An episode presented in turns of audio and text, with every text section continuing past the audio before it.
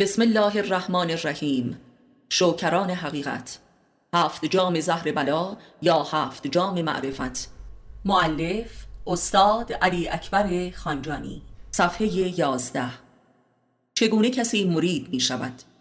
مرید شدن یعنی دل دادن و دل دادن یعنی اراده سپردن و اراده سپردن یعنی کل سرنوشت خود را سپردن و تمامیت ماده و معنای گذشته زندگی خود را باطل نمودن و کسی را که مراد نامیده می شود به عنوان قایت هستی خود قرار دادن و جز رضایت او هیچ دلیل و مقصودی برای روزمره زندگی خود قائل نبودن. پس این کم واقعی نیست و به راستی که حیرت آورترین واقعه در عالم حیات است و معجزه‌ای برتر از این ممکن نیست. پس پر واضح است که هیچ کس به اراده و اعتقاد و تلاش خود به خودیش قادر نیست مرید شود و یا کسی را مرید خود سازد. یعنی مراد شدن نیز به همان میزان واقعی حیرت آور و عظیم است. این واقعه در رابطه است که یکی را مراد و دیگری را مرید می سازد و مطلقا از اراده فردی بشر از هر دو طرف فراتر است و این همان عشق حقیقی است. پس واضح است آنچه که تحت عنوان پیر و مرید در سلاسل درویشی دیده می شود فقط نمایشی از این واقعه است و ریا و یا حد اکثر تلاشی مذبوحانه بیش نیست. و از آنجا که بازی با دهان شیر حقیقت است اشد فجایع و فساد و ادابت را به بار آورده است. پس این حقیقت و این واقعه هرگز نمی‌تواند یک مکتب یا فلسفه و ایدئولوژی و برنامه باشد. در غیر این صورت یکی از زهراگین ترین تجربه بشری می گردد که خود جام دیگری از زهر حقیقت عشق است که در مکاتب ایدئولوژیک عرفانی به چشم می خورد که راز حیرت آور دیگری از اراده به عشق می باشد عشق ارادی. و به همین دلیل مفاسد حاصل از این نوع عشق عرفانی معاب شباهت بسیاری به عشقهای کاباره‌ای دارد و به روسپیگری بازاری. این جام زهر را نیز تقدیم دراویش می کنیم تا شاید واقعا عشق به درویشی در آنان رخ نماید. من خود مریدان جان نصار بسیاری داشتم که از شر بسیاری از آنان گریخته و همچنان در حال گریزم.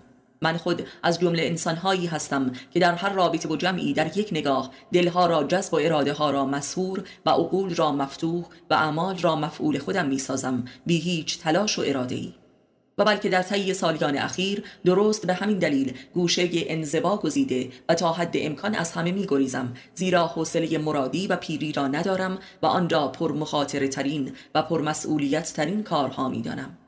چرا که کاروباری سنگین تر از حمل سرنوشت ابدی یک انسان دیگری ممکن نیست. ولی با این حال بارها هر چند وقت چون این بار کمرشکن و خانمان براندازی را حمل کرده و به ساحلی رسانیدم و گریختم. حمالی اراده و سرنوشت دیگران حتی اگر یک نفر هم باشد از حمل کل کائنات سختتر و سنگینتر است. چرا که کل کائنات از خود اراده ای ندارد ولی انسان صاحب اراده است. و به هر حال آنان که تاکنون تحت عنوان مرید چند سباهی به دنبالم بودند که زابانی بیش نبودند که فقط در حمل بار وجود خود مدتی خسته و درمانده شده بودند و مرا برای مدتی برای گذار از گردنه ای به حمالی گرفته و من همین کار را انجام دادم. و چون بارشان به مقصد دلخواهشان رسید و فرو نهادم دشمن شدند. چرا که زان پس بینیاز شده بودند و دیگر حتی میل تظاهر به مریدی هم نداشتند. ولذا فقط مرا مرید محض اراده و حبسهای خود می‌خواستند هرچند که در مواردی هم چنین کردم. ولی خودشان با خود به بنبست رسیدند و جدا شدند و رفتند و بسیاری از آنان به ادابت و تهمتها برخواستند نخستین باری که کسی همچون یک مرید به دنبال من به راه افتاد دورانی بود که در تنها ترین و منزوی ترین دوران زندگیم به سر می بردم و آن فرد مرا شکاری تنها در کویری برهوت دید که می تواند سیدم سازد و تماما به مصرف رساند. به خصوص که در همان نخستین ارتباطش با من دچار گشایش های عظیمی در روان خود گردید و سعی نمود با تطمیع مرا برای خودش در بست نگاه دارد. در دوره های بعد هم تقریبا همه کسانی که همچون مریدانی ششتانگ به دنبال من به راه افتادند نیز در دوران شدیدن تنهایی و بی کسی من بوده است. با همان طمع بلعیدن ششتانگ من. به هر حال این طمع تو با گشایش های بزرگ و معجزه‌واری که برایشان رخ می‌داده است دو صد چندان گردیده و چه بسا برای حفظ ششتانگ من مجبور به تغییرات اساسی در راه و روش زندگی خود می شدند که آن نیز معجزه‌وار بوده است. و همه اطرافیانشان را به حیرت می انداخته است ولی به میزانی که از تملک ششتانگ وجودم معیوس می شدند و افراد دیگری را در اطرافم می دیدند به تدریج به کناره می رفتند و می گریختند و عموما عدو می شدند.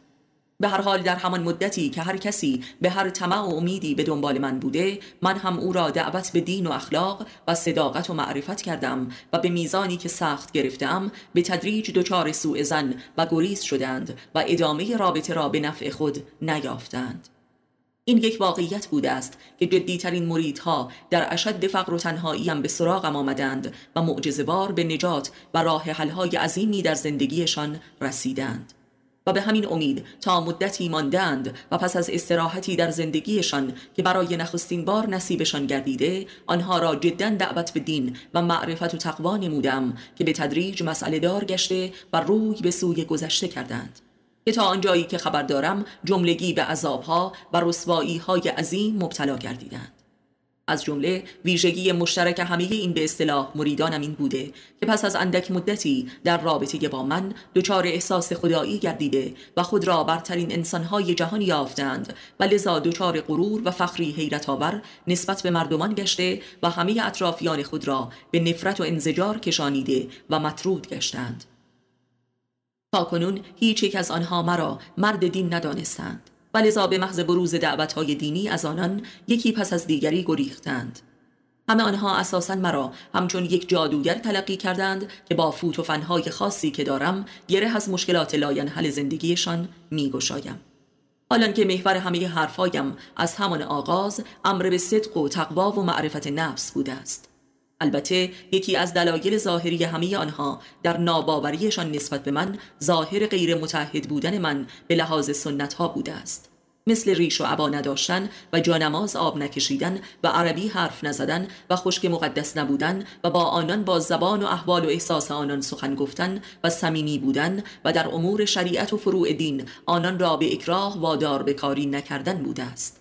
این مسئله باعث شده که مریدانم هرگز جدا مرا مرد دین ندانند و دین مرا یک تعارف و تظاهر و امری ای ترقی نمایند و اساسا مرا جادوگری بزرگ و یا طبیبی با راه و روشی خارق العاده و معجزه آسا بدانند و یا ناطقی بسیار خبره و با نفوذ که می‌تواند مغزها را شدیدن شستشو دهد. دعوت دینی اخلاقی من از مریدانم. همواره تدریجی با معرفت نفس بوده که مرحله مرحله از اعماق نفس و مسائل زندگی روزمرهشان به آنان نموده و حقش را عیان می ساختم و آنگاه امر به اطاعت از موضوعی می نمودم که عموما یا اطاعتی نکرده و یا با اکراه و سطحی و موقتی بوده است و از همینجا جدایی شروع گشته است. من با همه از معرفت نفس آغاز کرده و به دعوت دین میکشانیدم و با این دعوت یکی پس از دیگری روی به جهالت قدیم خود کردند که البته مواجه با عذابهایی عظیم گشتند. من همواره با حجتهای آشکار و عینی و عملی و عقلی دعوت به دین کردم و حقانیت درستی احکام دین را در عمل دنیوی به آنان نمودم فقط به بعدهای اخروی. دیگر ویژگی مشترک تقریبا همه مریدانم بری بودن همه آنان از دین بوده است. یعنی همه آنان کافرانی آشکار بودند که به من رسیدند و به ندرت حتی دارای مذهب وراستی و تقلیدی بودند. آنان که خود از قبل دارای مذهب سنتی و وراستی و یا روشن فکری بودند اکثرا در همان نخستین آشنایی ها گریختند و فقط در حد رفع بیماری و یا مشکلی که داشتند مانده و سپس برای همیشه مرا ترک کردند. و بسیاری از آنها کوس الحق زده و بساط ارشاد گسترده و دعوی ها نمودند. حتی بسیاری از بیماران روانی که از طریق من درمان شده بودند. و بیشترین کسانی که از همان جلسه نخستین آشنایی فرار کردند منافقان و دین فروشان حرفه‌ای بودند. شقیترین دشمنان من دراویش و دینداران حرفه‌ای بودند. و کافران بیریا بیشتر از دیگران توانستند با من بمانند و به میزانی که دارای آداب و راه و روش و طرز فکر دینی شدند با من دچار مشکل گشتند و به تدریج رفتند. به بیانی دیگر کسانی به دنبال من راه می افتادند که در عرصه جاهلیت زیست کرده و بویی از مذهب و وجدان دینی هنوز در آنان پدید نیامده بود. و حتی به لحاظ خانوادگی هم از هیچ وراست و تربیت جدی مذهبی برخوردار نشده و به لحاظ اجتماعی هم هنوز نان دین نخورده بودند. اینان اکثرا در نخستین برخورد مرا یک قدیس و انسان متافیزیکی میافتند و این فقط شامل حال هموطنان من نبوده و بلکه در آمریکا و اروپا نیز همین وقایع را شاهد بودم. ولی این قداست و باور متافیزیکیشان درباره من از زمانی به تدریج از بین می‌رفت که آنان را امر به دین می نمودم و آنها نیز تلاشهایی در امور دینی انجام می‌دادند. و از اینجا به بعد به تدریج خود را مقدس و مرا نامقدس میافتند و تناقضات و جدالها و کدورتها آغاز می‌شد و به فرار و ادابت می انجامی.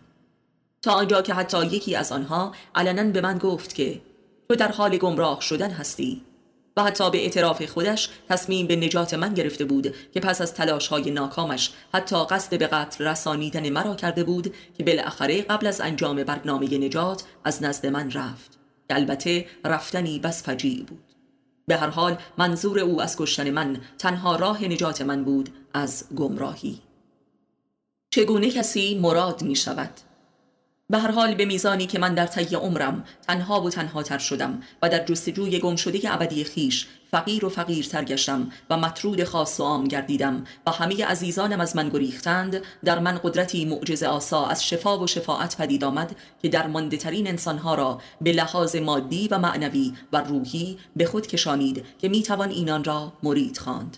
در حقیقت آنچه که کانون جاذبه روحی من در رابطه با دیگران بوده همانا تنهایی قلبی من است. به میزانی که دل از دنیا و اهلش شستم و آرزوهای مادی و معنوی خود را یکی پس از دیگری باطل نمودم و از آنها گذشتم جاذبه روحانی من در رابطه با دیگران شدید و شدیدتر شده است و قدرت نفوذ غیر ارادی کلام و نگاه و رفتار من در احساس و افکار و زندگی دیگران عمیقتر گردیده است. تا آنجا که ورود من برای ساعتی در هر خانه‌ای چه بسا نقطه عطفی در سرنوشت اهالی آن خانه بوده است. حتی بی هیچ کلام و کاری.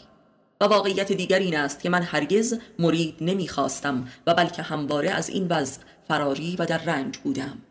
ولی برای مدتی بالاخره این واقعه را پذیرفتم و به عنوان یک وظیفه دینی گردن نهادم تا مبادا گریزم از عدم پذیرش مرید حاصل عافیت طلبی من باشد. و در این دوره حدود هفت سالی اخیر بود که مواجه با تلخترین حقیقت ها گشتم و اکثریت کتاب هایم را نیز در همین دوره نوشتم و اعتراف می کنم که حقایق این کتاب ها واقعا منهدم کننده است و چنان امکان هر بازی و فریبی را نابود می سازد که گویی جز خودکشی کاری باقی نمی ماند. به نظر من حقیقت در این کتاب ها به تلخترین صورتی عیان گردیده است که تردید دارم هرگز تا کنون کتاب های این گونه به نگارش در آمده باشد و درست به همین دلیل تا به امروز در انتشار این کتاب ها هرگز به یقینی نرسیدم.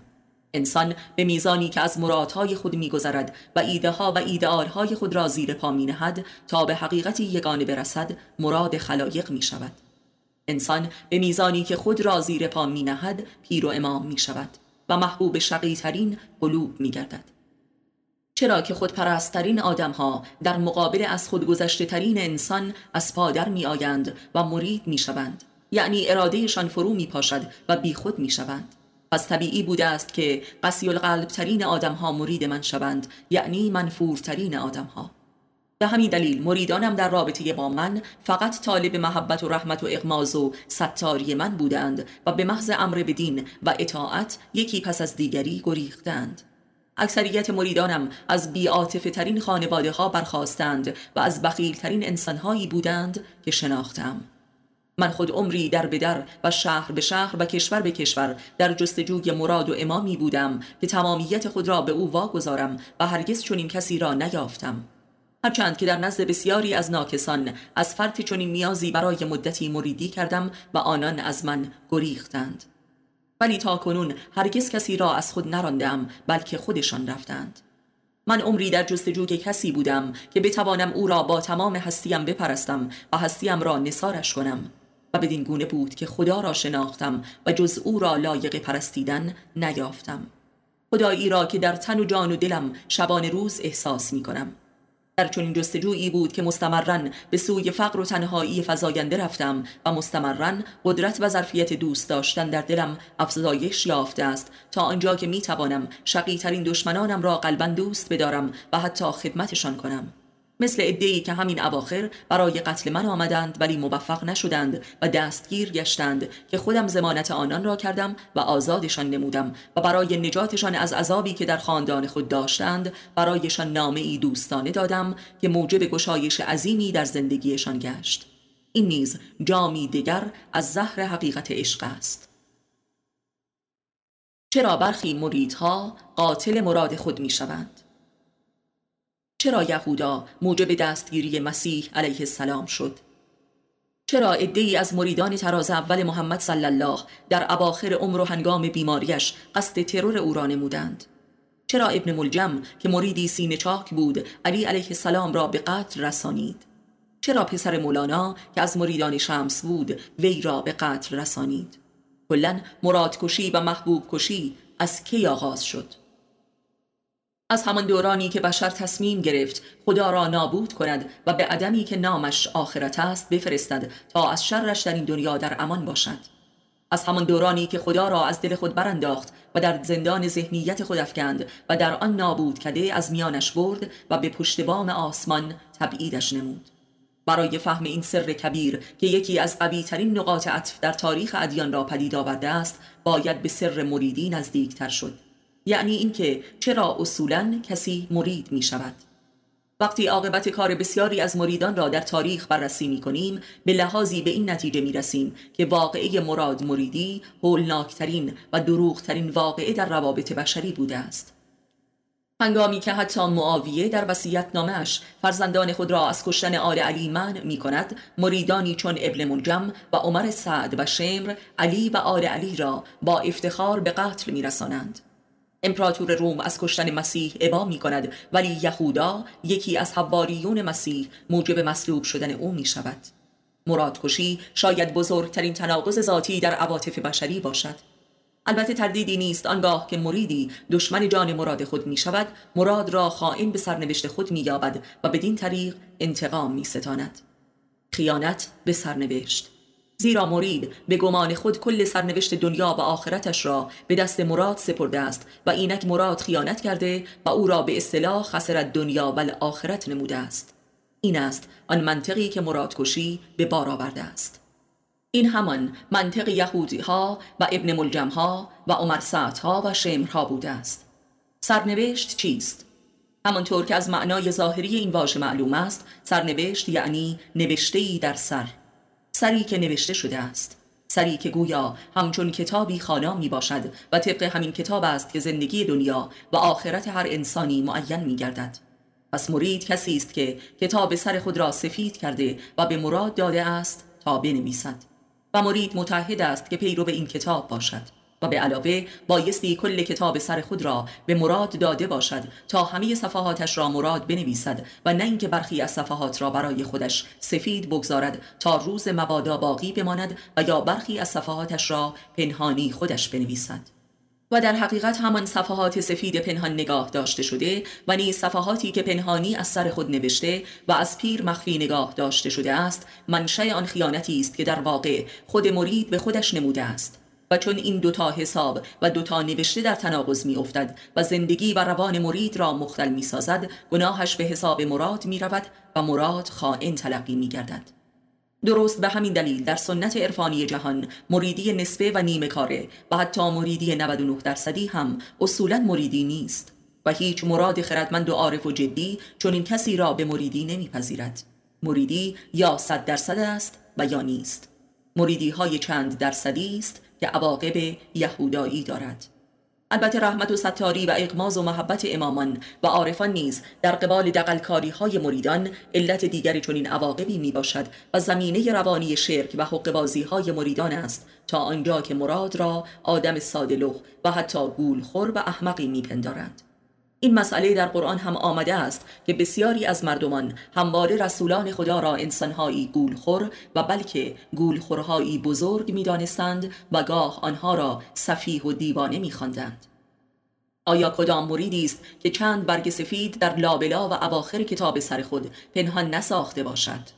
مسلما هیچ مریدی فل بداهه و در همان اوایل کار دارای ارادتی خالص و تمام ایار نمی‌تواند باشد و چون این واقعی خود یک مقام کامل برای نفس انسان است. و از جمله اهداف درجه اول دین و معرفت و ارادت می باشد و لذا انتظار چنان وضعی در همه مراحل اولیه ارادت انتظاری محال و جاهلانه است.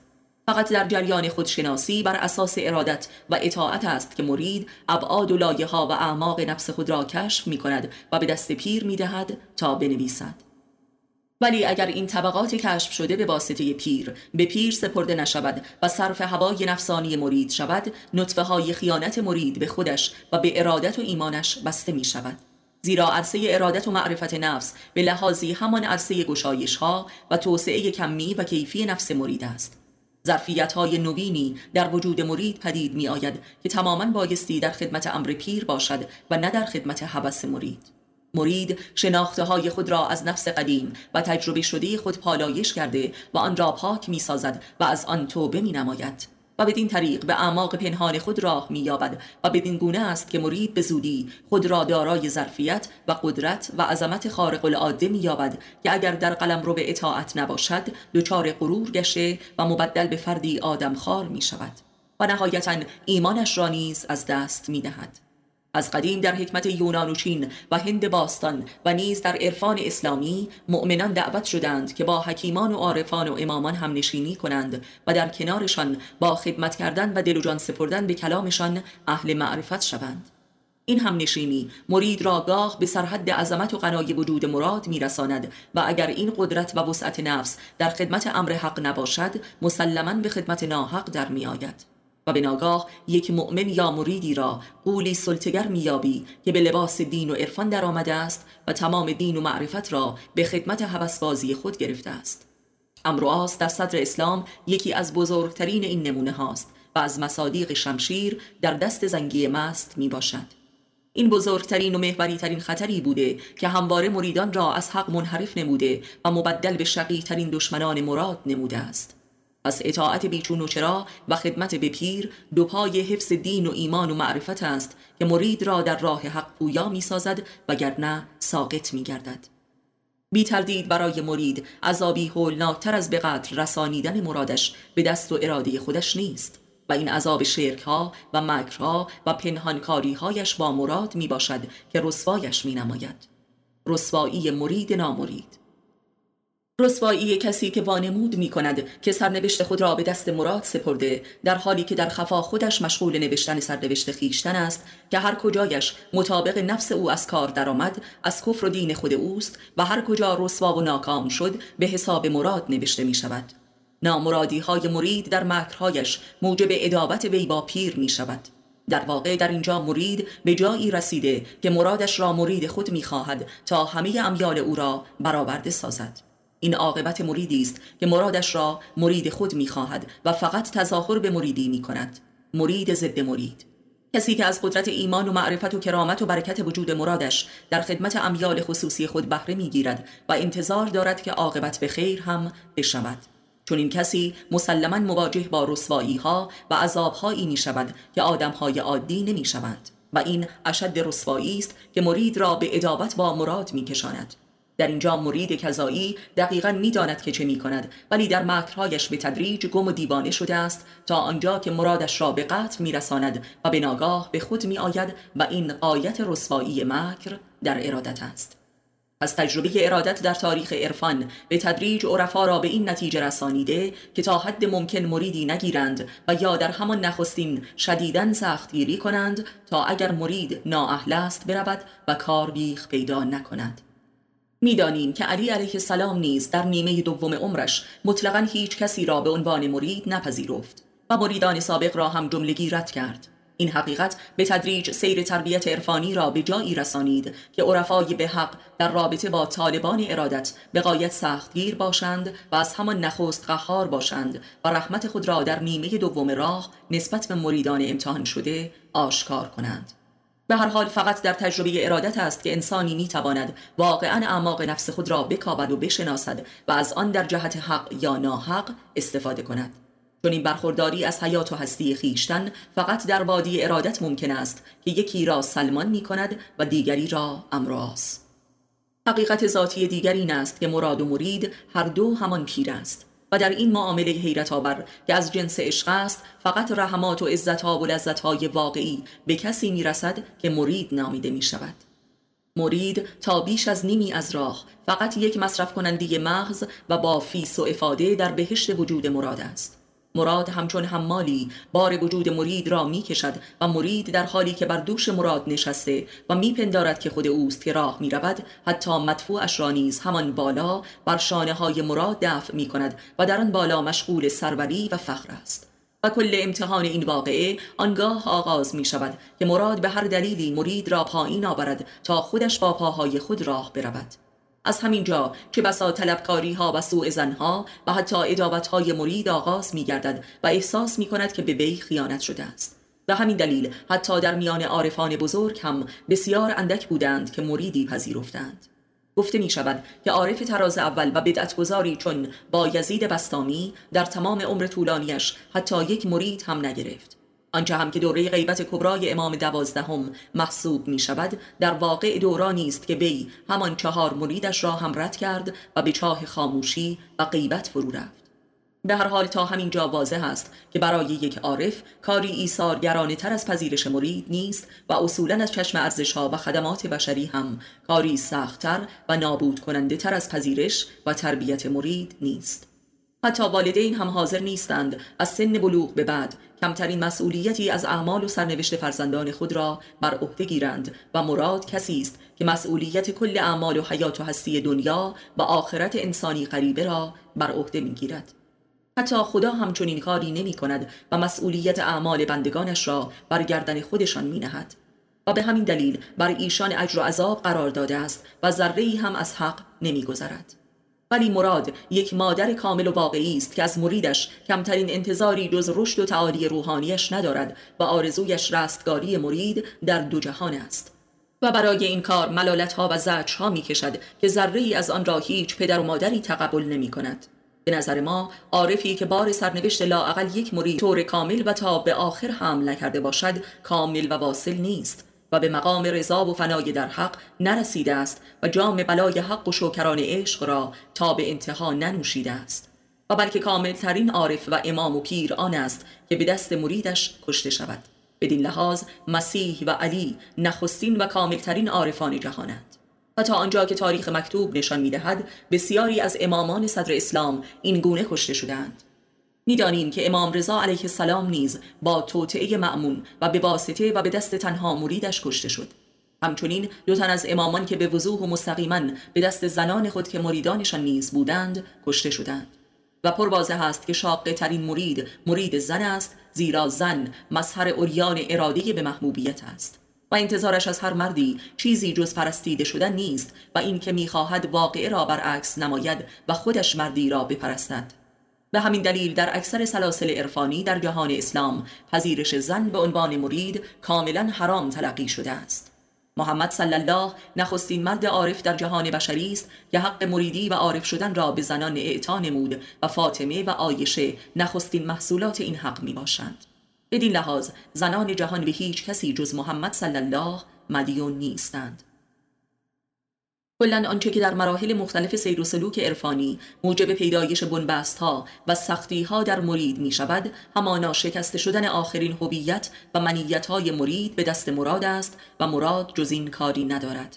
و در معنای نهایی این شکسته شدن ها یکی از علل اصلی ادابت مرید نسبت به مراد می شود و از آنجا که هویت های مراحل پیشرفته سیر و سلوک مقدستر و عارفانه ترند لذا شکست شدنشان هم برای مرید سختتر خواهد بود و لذا ادابت های قلبی شدید در مراحل پیشرفته ارادت است که رخ می دهد. زیرا هدف این است که مرید همچون قطره باید در دریای وجود مراد محو کردد و اگر این انحلال توسط مرید در پذیرش نشود جز ادابت پدید نمی آید. تا زمانی که مرید تحت هر عنوانی در صدد کشف و ابقای خودی باشد هنوز مریدی کامل نشده است و بلکه مراد را مرید خودش می‌خواهد. و تا نیمه اول راه عموما همین گونه است و اکثر مریدان تا همین جای راه را می آیند و زان بعد مسیر خود را جدا می کنند که البته دیر یا زود مبدل به منافقانی خطرناک می شوند مرید همچون قطع یخ شناوری است که در دریای گرم محبت مرادش به تدریج ذوب می شود و هر کتاب ذوب و انحلال کامل خود را نداشته باشد نسبت به مرادش کافر و عدو می گردد تا نیمه اول راه ارادت کاری بس سهل و ممتنع برای مرید است و هیچ کس نیست که طالب چنین وضعی نباشد و کافی است که عارفی نظری بر وی کند و او را جذب نماید. زیرا تا نیمه اول راه. برای مرید یک بهشت جانوری پدید می آید و فقط از نیمه دوم راه است که باید از این بهشت خارج شود و جهادی عظیم را بر علیه نفس خودش به امر مراد آغاز نماید.